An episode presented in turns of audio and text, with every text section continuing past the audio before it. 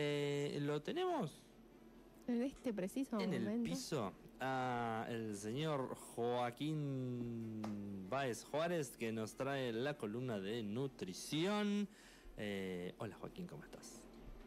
Hola, ¿cómo están? Buenas tardes. ¿Todo Feliz bien? año. Feliz año porque te vimos el año pasado. Nos vimos el año pasado. Claro. Justo le decía a Manu antes de entrar al aire que sí, Sí, hacía un montón que no, nos- montón. eh, no charlábamos ya, como que fue diciembre, Sí, claro. Sí, para antes de la fiesta. antes de las fiestas. Sí. Sí, sí, sí. Ahí está. Así que Ahí- pasa, pasa rápido el tiempo. Ya estamos entrando en marzo, arrancan las clases, ya. Sí. Claro, Habl- hablaba, la última vez me recordaba recién que habíamos hablado del tema de la deshidratación y las comidas así como muy calóricas para el verano, no sé qué más. Claro. Ahora, eh, ya es un tema que teníamos en, en agenda igual hace rato, el tema del ayuno intermitente. La, la consulta sería, eh, porque capaz que alguno dice, ah, me comí todas las vacaciones y ahora voy a hacer un ayuno intermitente. ¿Mito? ¿Verdad? Vamos con la matrícula primero. Por la duda, ¿viste? como para que parezca más real. Claro. Cualquier semejanza con la realidad es pura coincidencia. No, la matrícula es 2941. Ahí está, ahí, Ahí está, estamos. Para que vean que no chamullamos. Claro, ahí está. Como que te es el check-in, digamos. Claro. Che, no, ayuno intermitente suena como a dieta rara, no sé. Sí, un día como, un día no, un día como, un día no. Claro, ¿qué onda? así. Claro. ¿Ya habían escuchado acerca del ayuno intermitente? Sí, pero no, no, no quiero spoilear. Ah,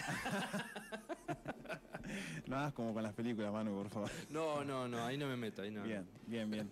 Bueno, eh, respondiendo a tu pregunta, mito, realidad, eh, realidad, sí, realidad. Bueno, antes de, de definir qué es el ayuno intermitente, digamos, hago como una breve introducción histórica de lo que es el término de ayunar, ¿bien?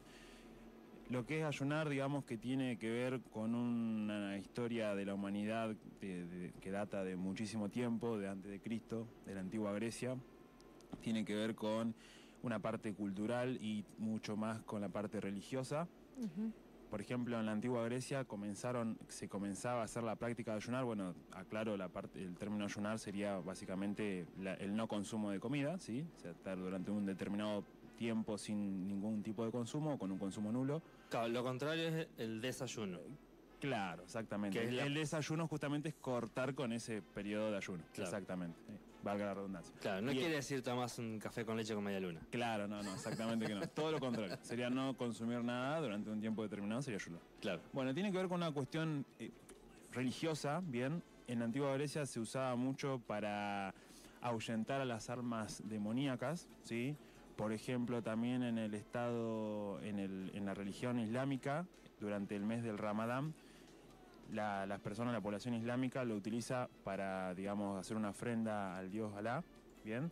Donde no tienen ningún tipo de consumo durante el día, durante las horas del sol y durante la noche hacen dos comidas eh, nocturnas, sería. ¿bien? Después, por ejemplo, en el judaísmo también lo utilizaban mucho como una herramienta para mejorar la habilidad del arrepentimiento en la- el retorno de Dios. ¿bien? En el budismo también lo utilizaban mucho para lo que es eh, la búsqueda de la iluminación. Ajá. ¿Bien? Sí. O sea que Sí, de que- hecho, los estados meditativos, viste, esas personas que están meditando todo el tiempo y Claro. logran eh, estar en ayuno. en ayuno durante gran Mucho- tiempo. La iluminación, o sea que para ver la luz al final del túnel hay que cagarse de hambre. Y que seguramente te va a pasar, porque en algún momento te va a agarrar un vaído a planchar. Era chiste político igual. Ya después yendo más eh, contemporánea a la época, bien, nos vamos al año 1950-1980, donde, digamos, en la, en la literatura científica se comienza a investigar lo que es la restricción calórica, que sería lo que hoy en día conocemos como una dieta. ¿no? Claro. En, en ese entonces se estudiaba justamente como un método para mejorar la salud en la población, para mejorar, eh, para aumentar, digamos, el tiempo de vida, la esperanza de vida, sí, aumentar eh, la longevidad o disminuir el envejecimiento. Bien, Ajá. o sea, sería un poquito eso. A partir de ese entonces es donde surge el término de alimentación intermitente. Bien, como un método novedoso en la época. O sea que no es algo nuevo. O sea, si bien por ahí se escucha como algo muy actual, el término ya tiene su, su historia. Y a partir de la década del 2000 se pasa a llamar lo que es hoy en día ayuno intermitente. Ajá. Ah, o sea que no es tan, tan, No es tan, tan, nuevo, claro, Claro. por No es, ahí... un, no es un invento ahora para, No es un invento para, de- de para ahora. militar el ajuste, digamos. No, no, no, no, exactamente que no. Este, tiene que ver con la parte, de, digamos, de la década del 2000 en adelante. Mm, Bien. Después, bueno, llegando a la definición de lo que es el ayuno intermitente, es básicamente alternar periodos de ayuna, justamente del consumo, del no consumo de comida o de consumo muy disminuido, bien, con periodos de una alimentación ilimitada. Ilimitada. Y- Ilimitada. O, eh, así traducido en latín, sería ad libitum. Toma. Ah, Ad, latín. ad libitum. O Hasta que te llene. Hasta que te llenen, sí. Claro. O sea, consumo normal. Lo que comería Ajá. un día típico. Claro. Ponele vos, Manu, decís, Ah. bueno, me encanta comer, qué sé yo, una hamburguesa con papa. Bueno, listo, una hamburguesa con papa. O ponele la comida que le quieras poner. Sí, sí. Ilimitadamente. Ahora, esto, eh, ¿por qué? O sea, ¿por qué se hace? ¿Lo hacen todos? Porque me empieza a generar una contradicción con esta idea de no te saltes comidas, Claro. come poquito y seguido. Bien. Como que, En realidad es un método que se está usando mucho en lo- el tratamiento del sobrepeso y la obesidad. En personas que a lo mejor han realizado otras prácticas de, de- de dietas y que, bueno, que no les ha dado resultado. Es un método prometedor, pero todavía la evidencia o sea, está en estudio porque Ajá. se desconocen los efectos a largo plazo. Que ahí es donde quería por ahí llegar ahora un poquito digamos, no es mito, respondiendo a tu pregunta, Manu, es realidad, pero, siempre hay un pero, y de un depende, depende de quién, depende a qué persona, bajo qué contexto, qué estilo de vida, qué Claro. tipo de hábitos diarios tiene, qué rutina, ¿bien? Siempre los estudios que hay hasta la fecha, solamente el tiempo de, que se recomienda practicar este tipo de alimentación es durante 8 a 12 semanas, o sea, dos meses a tres meses, Ah, nada más que eso, ¿bien? Se desconoce cuál podría ser los efectos a, a largo plazo. Entonces, la idea sería hacer, si en el caso de practicarlo, sería hacer este tipo de alimentación durante dos o tres meses y después tener un periodo de descanso, ¿sí? De- que sería un periodo de mantenimiento que puede durar de un mes, dos meses, dependiendo. ¿Y qué- cuánto, cuántas horas son un ayuno? Bien, depende. En, en esos términos. Claro, depende también la persona, será. Depende de la persona y no todos los ayunos son iguales. Hay tres tipos de ayunos intermitentes, o sea, no todos los ayunos intermitentes son iguales. ¿sí? Tenemos el ayuno de días alternos, bien, que consiste en un ayuno de 24 horas, o sea, durante 24 horas no tenés un consumo de comida, bien. ah, Nada. mirá, no estaba tan... Nada, es una bocha un día. No, yo no, Claro. ya me pedí do- las dos horas de ayuno para hacer los análisis, yo nunca las puedo cumplir, por ejemplo. Es difícil. Eh, digamos que es- no sería por ahí la práctica más recomendada. Es un tipo de alimentación que está en la práctica habitual, o sea, en la práctica habitual, no, mejor dicho, sería está en la práctica de la evidencia que se ha realizado y que tiene efectos positivos. Pero digamos que es un método por ahí un poco más invasivo, porque Claro. estar 24 horas sin consumir sí, sí, comida sí. Es, no es fácil. Y eso que las 12 horas para los análisis Eso las 12 horas i- para los incluyen las 8 horas de dormir, o sea. Sí, no, no, no, pero no Sí, sabes. van con trampa, Es digamos. difícil. Sí, Andá, sí. andá a laburar sin comer. Se me baja- un- entro en crisis. Se me baja la presión, tenés- se me claro. baja la presión. Bien, para ahí vamos a llegar a los efectos adversos. Empe- empezás a hacer el ayuno a las 7 y a las 8 ya Sí, no, no, no me siento mal. digamos, en mi criterio profesional no sería el tipo justamente que más recomendaría. Claro. Pero hay dos tipos Es más. mucho, digamos. Es demasiado invasivo, sí. Claro. Pero como te digo, todo depende. Depende de qué persona sea y de que, bueno, a lo mejor por ahí lo puede practicar. Tenemos otras dos opciones. Esa dijimos que era de días alternos. Después tenemos el 5-2. O O sea, sea, comes un día no y un día el, el anterior, el, el día el- el de días alternos, sí. Un día no, un día sí, un día no, un día sí. y el día sí es común. Las una cuatro ad, comidas. ad libitum, así ilimitado, lo que claro. quieras. ¿sí? Ah. De, de hecho, se puede consumir hasta un 125% de la necesidad diaria. O sea, si vos, Hasta por un ejemplo. ciervo pensé que iba a decir. No, también.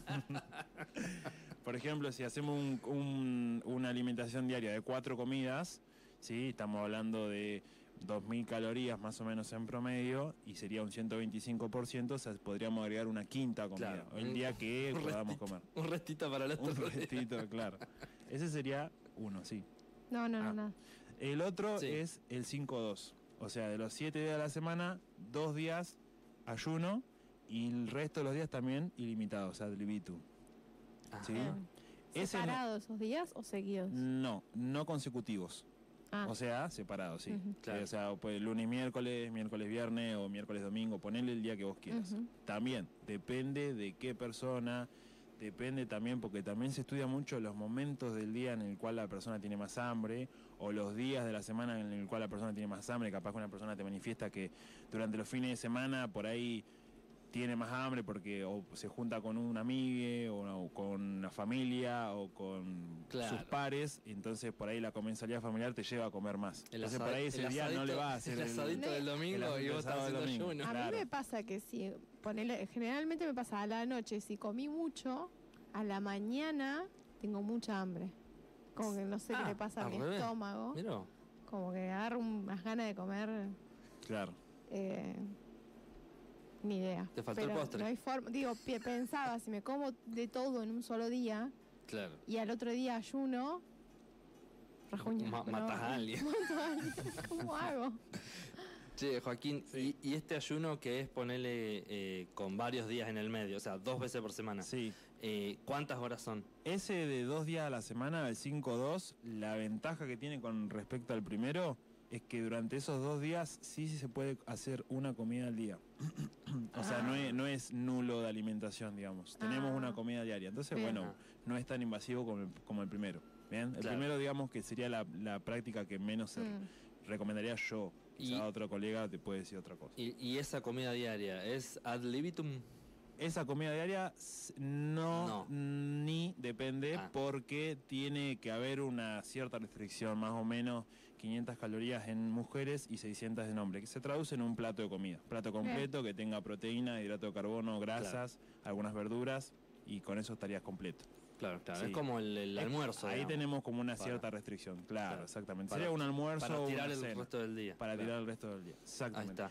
Ah, yo pensé que era, por lo que había entendido, era como eh, en vez de desayunar a la, a la mañana, desayunar lo más tarde posible. No, no, no. No, No, no. sé por dónde escuché Ah, que era eso. No, no, no, no sería el caso. no. Ajá.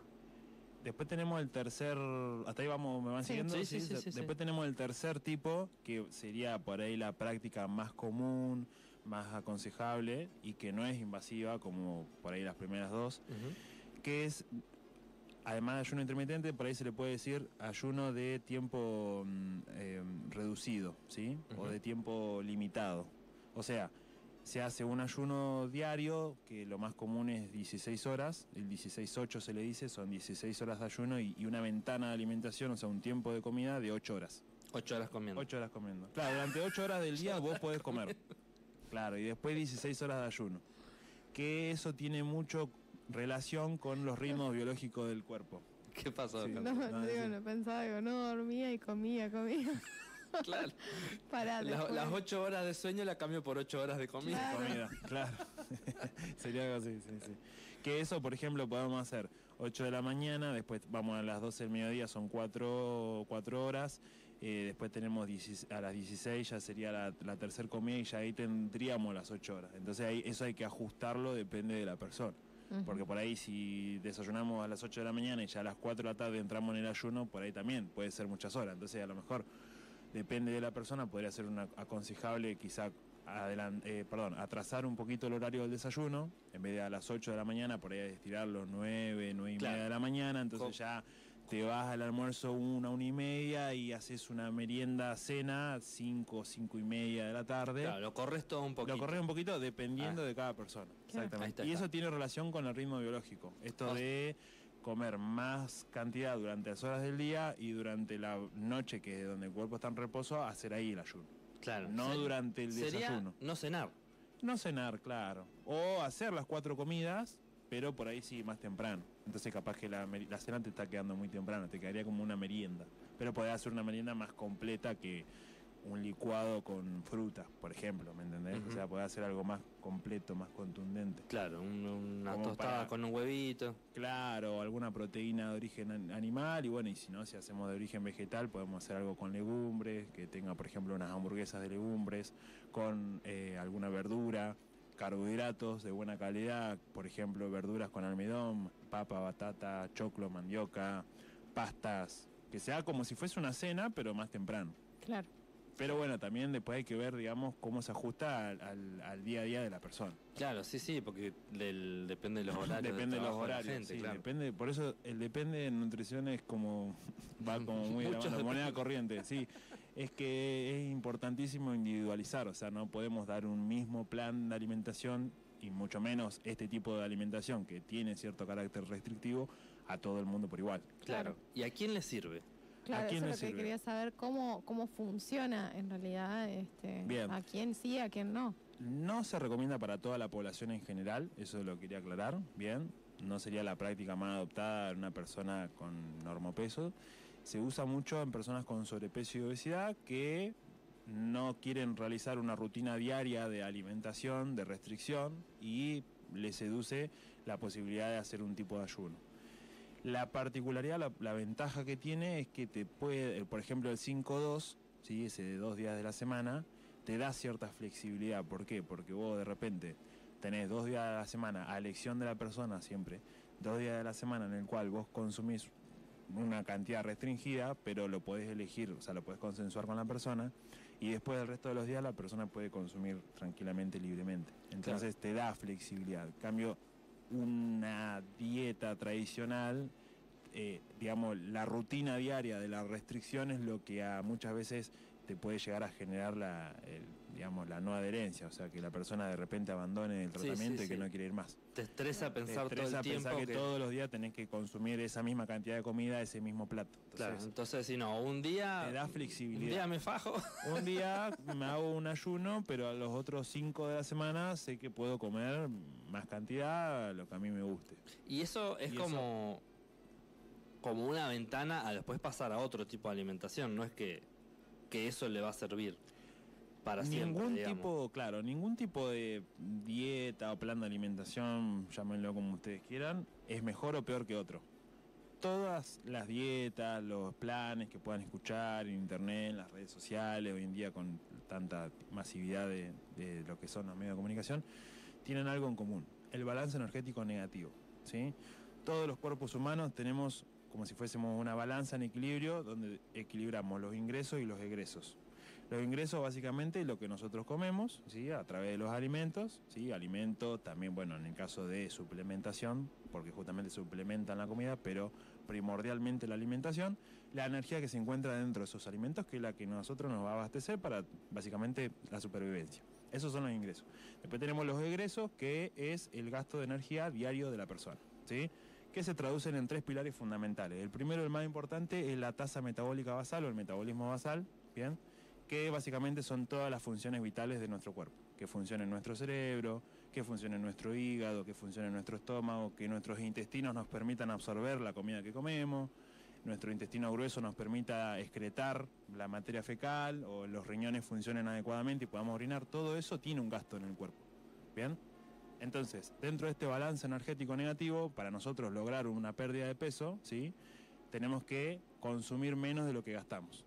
Entonces por ahí uno va a pensar, dice, oh, me tengo que hacer una dieta de hambre. No, no es justamente eso el, objetivo. La idea sería hacer, si vamos a hacer un plan de alimentación para descenso de peso, hacer un, un descenso, digamos, un- una ingesta reducida, pero de una reducción moderada, y tratar de priorizar el gasto de energía. El gasto energético principal, como le decía, el metabolismo basal. El segundo gasto es la actividad física. ¿Bien? Que esa es la más variable, porque el metabolismo basal es casi siempre el mismo y generalmente con la edad va disminuyendo. No es el, mi- el mismo metabolismo de una persona de 60, 70 años que el de una persona de 20, 30. Claro. Con el paso de los años, ¿sí? se va disminuyendo por una cuestión de ciclo vital. ¿Bien? Entonces ese es inmodificable. Y aparte depende de si somos, eh, si es varón o mujer, digamos, los varones el gasto es diferente, pues la composición corporal es distinta al de una mujer. ¿bien? Entonces eso para destacar. Pero la actividad física sí la- es la más modificable. Bien, que no necesariamente es una actividad de hacer un deporte. También está la otra parte de la- del gasto de energía de, por, por actividad diaria, que puede ser eh, tratar de, por ejemplo, si vamos a hacer un mandado que no sea en coche, que sea en bicicleta o que sea caminando, si vamos a ir a hacernos unos estudios a un edificio, en vez de ir por el ascensor, subir por las escaleras, ese tipo de actividad. Tratar claro, de estar en cuerpo en movimiento. ¿bien? Y recién, bueno, más que nada Sí. lo que estábamos diciendo que entonces esta práctica del ayuno intermitente Sí. es para gente más que nada con Con sobrepeso. sobrepeso y con obesidad. Claro. ¿Cuánto?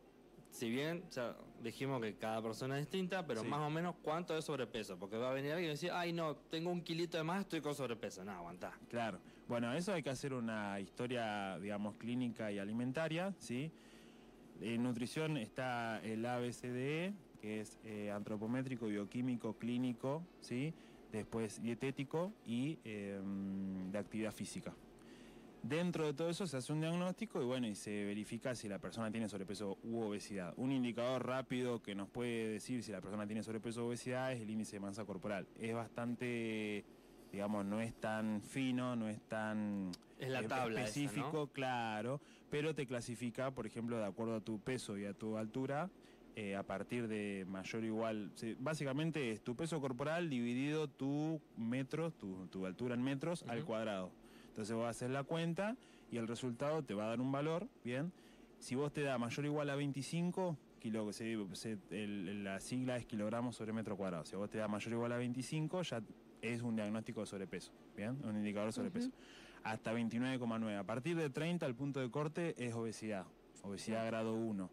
Va de 30 a 34,9. A partir de 35 a 39,9, obesidad 2. Y mayor o igual a 40, obesidad 3 o mórbida.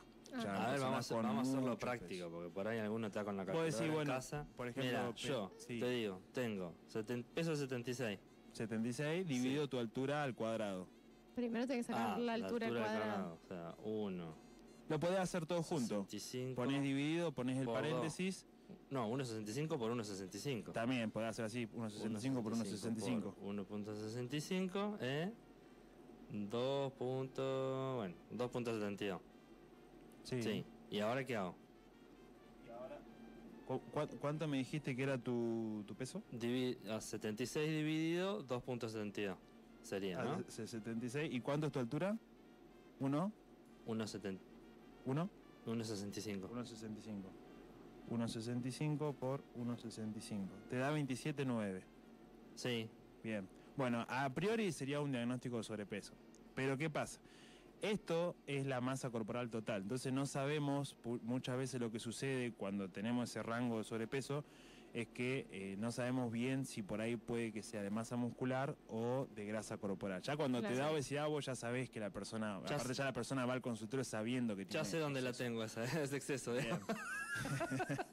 Sí. Pero por ahí hay Eh, personas que entrenan, muchas claro. veces se gana masa muscular y a vos Claro. el indicador te da sobrepeso y en realidad es músculo lo que uno tiene. ¿entendés? Claro. Entonces, Ah. eso no discrimina el índice de masa corporal. Esa es un- una desventaja que tiene. Por eso hay que hilar fino. Por eso hay que hilar fino, por eso la historia clínica y alimentaria que yo te comentaba. Sí, cuando yo iba al gimnasio pesaba más de lo que peso ahora, o sea, y estaba Claro. igual, Claro. Pero tenía un kilo Quizá más, el peso, el peso corporal es el mismo, pero la composición corporal, la masa muscular Claro, es no, diferente. tenía mucho más músculo. Claro. Ah, Era tremendo.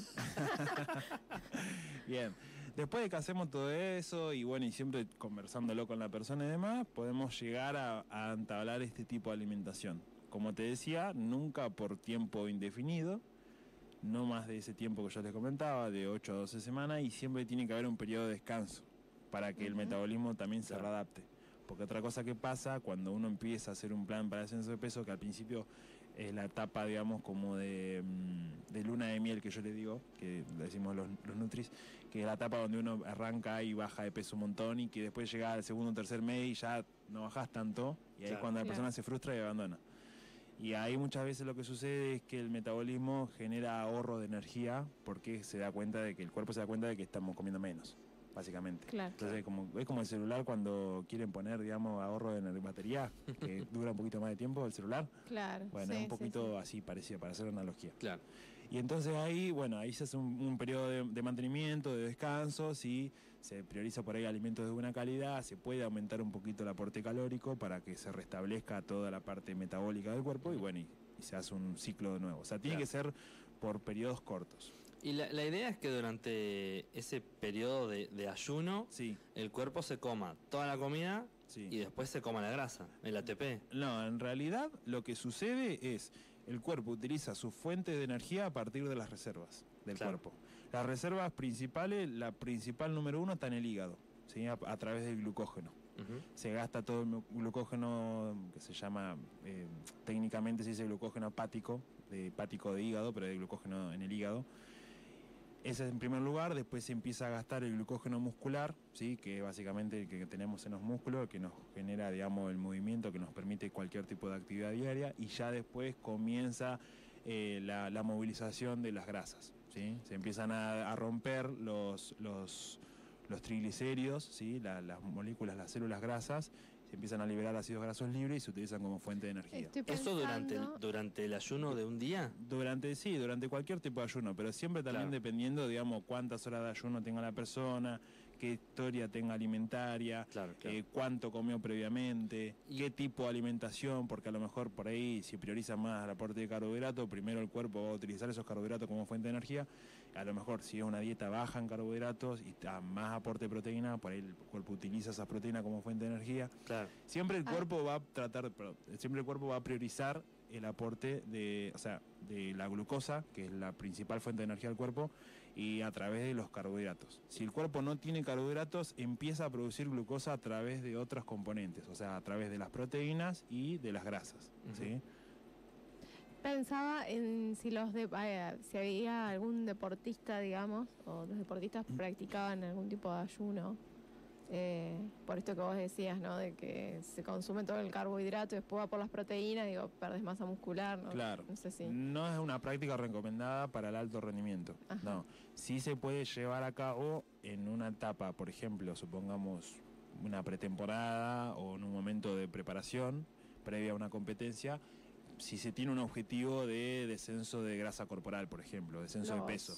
¿Cómo es? Corredores, Corredores. boxeadores, futbolistas, Sí. cualquiera, pero siempre fuera de competencia. Claro. O sea, el hidrato de carbono en el alto rendimiento, en la competencia deportiva, tiene que ir de la mano siempre, siempre, siempre, siempre. Nunca se puede, si se busca el rendimiento deportivo, nunca se tiene que dejar de lado. Ahora, si se busca algo estético, de, como te decía, bajar grasa corporal y demás, puede ser una práctica que se puede implementar. claro. Como siempre digo, no es ni mejor ni peor que hacer un plan de alimentación común, ¿sí? Los resultados son similares.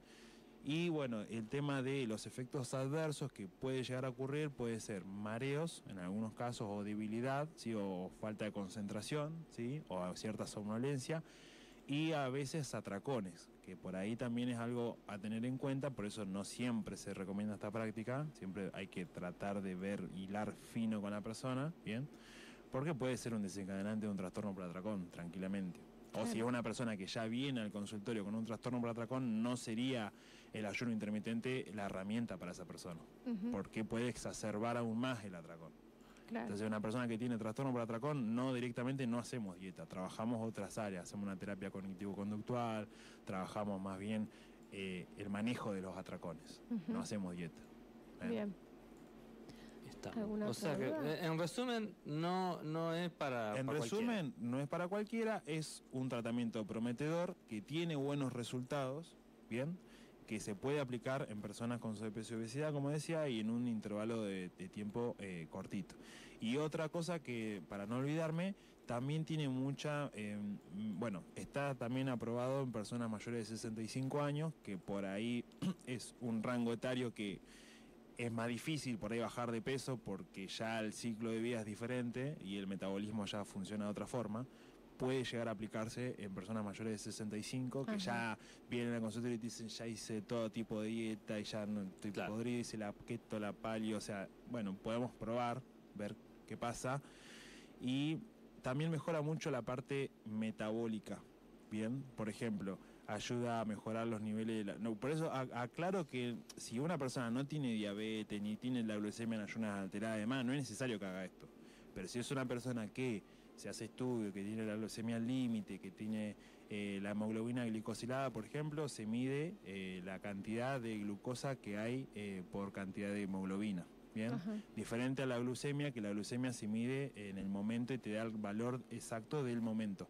Pero la hemoglobina glicosilada te da el valor de los últimos tres meses de la persona.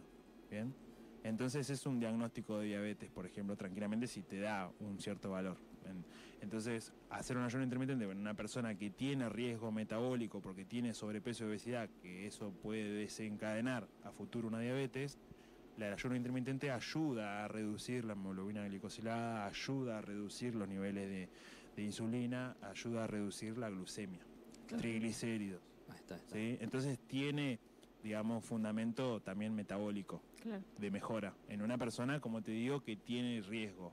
Si no, no, o sea, no es necesario hacer un tipo de ayuno. Sí, porque después hay algunos que te dicen, no, porque después de el cuerpo primero se come toda la comida, no sé qué, y después se come las células cancerígenas. Claro, claro, no, no. E- Eso, es- eso en realidad, ¿Dónde sacaste eso? YouTube. No.